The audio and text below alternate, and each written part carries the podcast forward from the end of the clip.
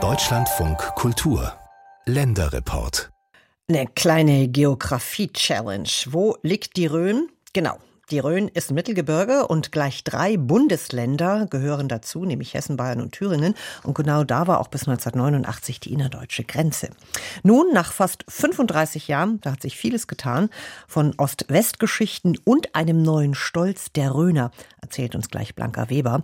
Sie hat den Ort besucht, beziehungsweise ihr Ortsbesuch, der beginnt in Geisa. Das ist ein Ort mit 2000 Einwohnern in Thüringen. Der Wandel ist sehr stark zu spüren. Letzten Endes war die Rhön mal das Armenhaus Deutschlands. Dann haben wir viele, viele Jahrzehnte hier an der Grenze im Sperrgebiet gelebt, waren eigentlich quasi von jeglicher Entwicklung abgeschnitten. Und dann kam die Wende und irgendwie sind wir dann so von diesem Grenzgebiet in die Mitte Deutschlands gerückt. Wenn Manuela Henkel vom Wandel spricht, merkt man, hier ist jemand stolz auf seine Region und das, was sich alles getan hat in den vergangenen Jahren. Wirtschaftlich, sozial und kulturell kulturell. Die Bürgermeisterin ist an diesem Abend im Kulturhaus, sowie gefühlt der halbe Ort hier im thüringisch-hessischen Grenzgebiet. Seit vier Jahren steht Henkel, Mitglied der CDU, an der Spitze von Geiser. Von Beruf diplomierte Bankbetriebswirtin, Mutter von vier Kindern und angetreten, wie sie selbst sagt, um die Region nach vorn zu bringen. Und das gilt natürlich im Großen genauso auch fürs Kleine. Und wir versuchen hier vor Ort auch wieder mehr auf diese kleinen Dinge, Mitmenschlichkeit, Gemeinschaft zu setzen, weil das ist auch dann letzten Endes das Gefühl in der Region, hier bin ich Mensch, hier darf ich sein. Die 48-Jährige möchte vieles anders machen auf der kommunalen Ebene. Sie weiß, mit der Politik der Bundesregierung sind viele hier unzufrieden. Alles sei komplizierter geworden, hört sie von den Bürgern, die sich für ihren Alltag pragmatische Lösungen wünschen. Dass Kommunen jetzt Wärmeplanung übernehmen müssen, sei auch kompliziert. Und überhaupt Politik top-down nennt es Manuela Henkel, also von oben nach unten durchsetzen, sei schwierig, wenn die Basis nach dem Warum fragt. Und die Themen Bürgergeld und Migration kämen auch in jedem Bürgergespräch mit viel Unmut auf den Tisch. Und das Vertrauen ist halt eben in den letzten Jahren leider in vielen Teilen verloren gegangen, aber auch gegenseitig. Also Politik vertraut auch manchmal nicht mehr den Bürgern oder den Kommunen. Deswegen wird alles kontrolliert und nochmal ähm, nachvollzogen. Und ich glaube, da müssen wir weg davon. Mehr Vertrauen, auch mehr Mut, mehr Flexibilität und Abbau von Bürokratien, dann kämen wir schon ein ganzes Stück weiter. Keine zehn Minuten vom Kulturhaus entfernt ist der kleine Marktplatz von Geiser.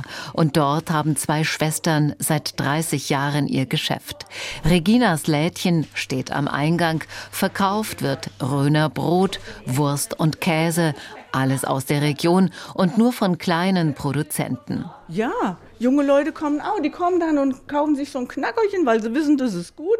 Und ein Brötchen Rita Wald ist eine der Schwestern und erzählt, dass sie viele Stammkunden haben, nicht nur aus Geisa.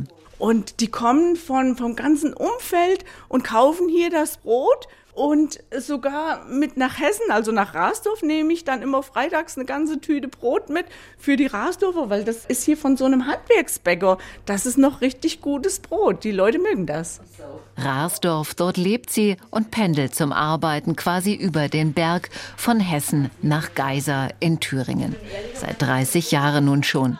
Dass sie heute hier Tag für Tag Röner Lebensmittel verkaufen würde, hätte sie als Kind auch nicht gedacht, damals hinter dem Grenzzaun. Also Geiser war für uns was Unbekanntes. Wir waren auf der anderen Seite vom Zaun, wir konnten immer nur bis zum Zaun und konnten hier rüber nach Thüringen gucken, nach Geiser. Also auf der östlichen Seite. Den Zaun und das Rübergucken, das alles kennt auch Berthold Düker, 76 Jahre alt.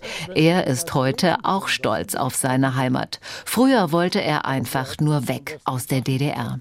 Ich wusste ganz genau, jeder Millimeter, den ich mich jetzt ins Minenfeld schiebe, heute weiß man, in Viererreihen versetzt lagen die Minen, kann der letzte Millimeter meines Lebens sein. Das war mir völlig klar. Er war damals 17 und kroch auf dem Bauch liegend unter einem Stück aufgeschnittenen Zaun durch, von Ost nach West. Dass er viel Glück dabei hatte, wurde ihm erst später bewusst. Bis heute sind die Zahlen der vielen Verletzten und Toten an der innerdeutschen Grenze nicht exakt bekannt. Sie sehen hier, der Kolonnenweg führt durch die Ausstellung. Das war mir wichtig. Wir sind hier wirklich an einem authentischen Ort mitten auf dem Todesstreifen. Point Alpha nennt sich der Ort. Früher war hier ein Beobachtungspunkt der US-Armee. Heute informiert auf der ehemaligen Seite Ost das Haus auf der Grenze. Eine gut gemachte Ausstellung, die über Geschichte und Schicksale aus Ost und West inmitten dieser Grenzregion erzählt. Damals in den 1960ern, 70ern und 80er Jahren. Die Rhön war damals geteilt, exakt hier. Geiser war Sperrgebiet. Nur wer einen extra Ausweis hatte, dem war der Zutritt auch erlaubt. Was Bertolt Dücker jedoch entsetzt, ist das Nichtwissen der Schülerinnen und Schüler über die deutsch-deutsche Geschichte. Was ich fortwährend erlebe mit Schülern, da übergeben mir die Lehrer ihre Klassen und sagen, erwarten Sie bitte nicht zu viel, wir sind froh, wenn wir zum Schuljahresende noch den Zweiten Weltkrieg erreichen. Da muss man sich nicht wundern, dass Wahlen so ausgehen, wie sie ausgehen.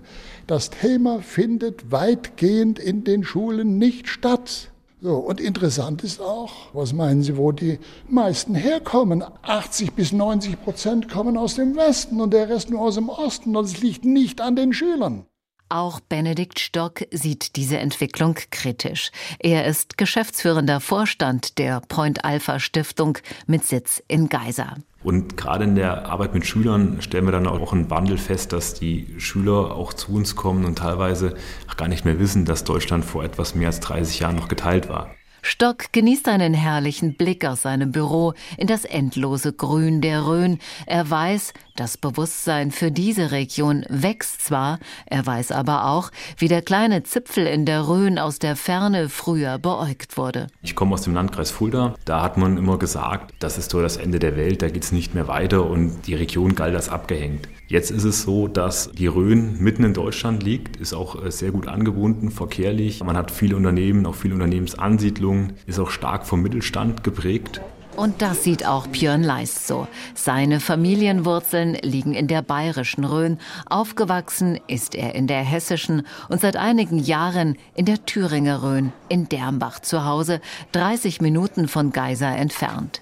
Er ist Koch, Sternekoch und den Titel Rhönbotschafter hat er auch. Es funktioniert und wir können Menschen begeistern, wir können Mitarbeiter binden, wir können uns stetig weiterentwickeln und ich glaube, es ist ein attraktiver Ort, wo viele Menschen zusammenkommen und viel Spaß haben und das funktioniert halt. Ne?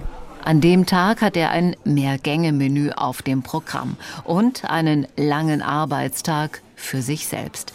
Die ganze Familie zieht mit. Er fordert, aber fördert auch nicht zuletzt das, was andere Handwerksbetriebe an guten Lebensmitteln aus der Region herstellen und an ihn liefern. Ist Röner und man ist auch gern hier.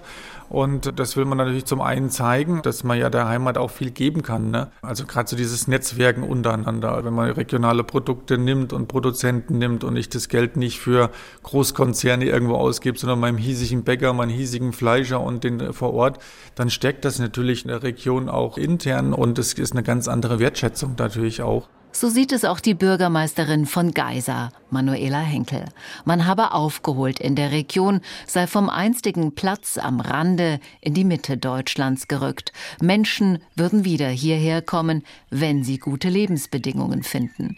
Genau hier will sie ansetzen und Politik auf kommunaler Ebene mit Augenhöhe, pragmatischen Lösungen und so viel Selbstständigkeit wie möglich verbinden. Vieles könnte besser laufen, meint sie, und Geld des Staates müsse einfach auch wieder besser ausgegeben werden. Ich glaube, wir müssen uns mal wieder alle zusammensetzen und uns sortieren. Wo wollen wir hin und was ist eigentlich das Ziel? Und da stehen wir auch gerade so in der Zeitenwende, da sind wir ja alle irgendwo mit in diesem Strudel gefangen. Wir müssen viel flexibler agieren. Wir brauchen Förderunterstützung, gerade hier im ländlichen Raum, um die Infrastruktur aufzuwerten, Radwegebau, Investitionen in Kultur, in Sport. Und das würde uns schon sehr weiterhelfen.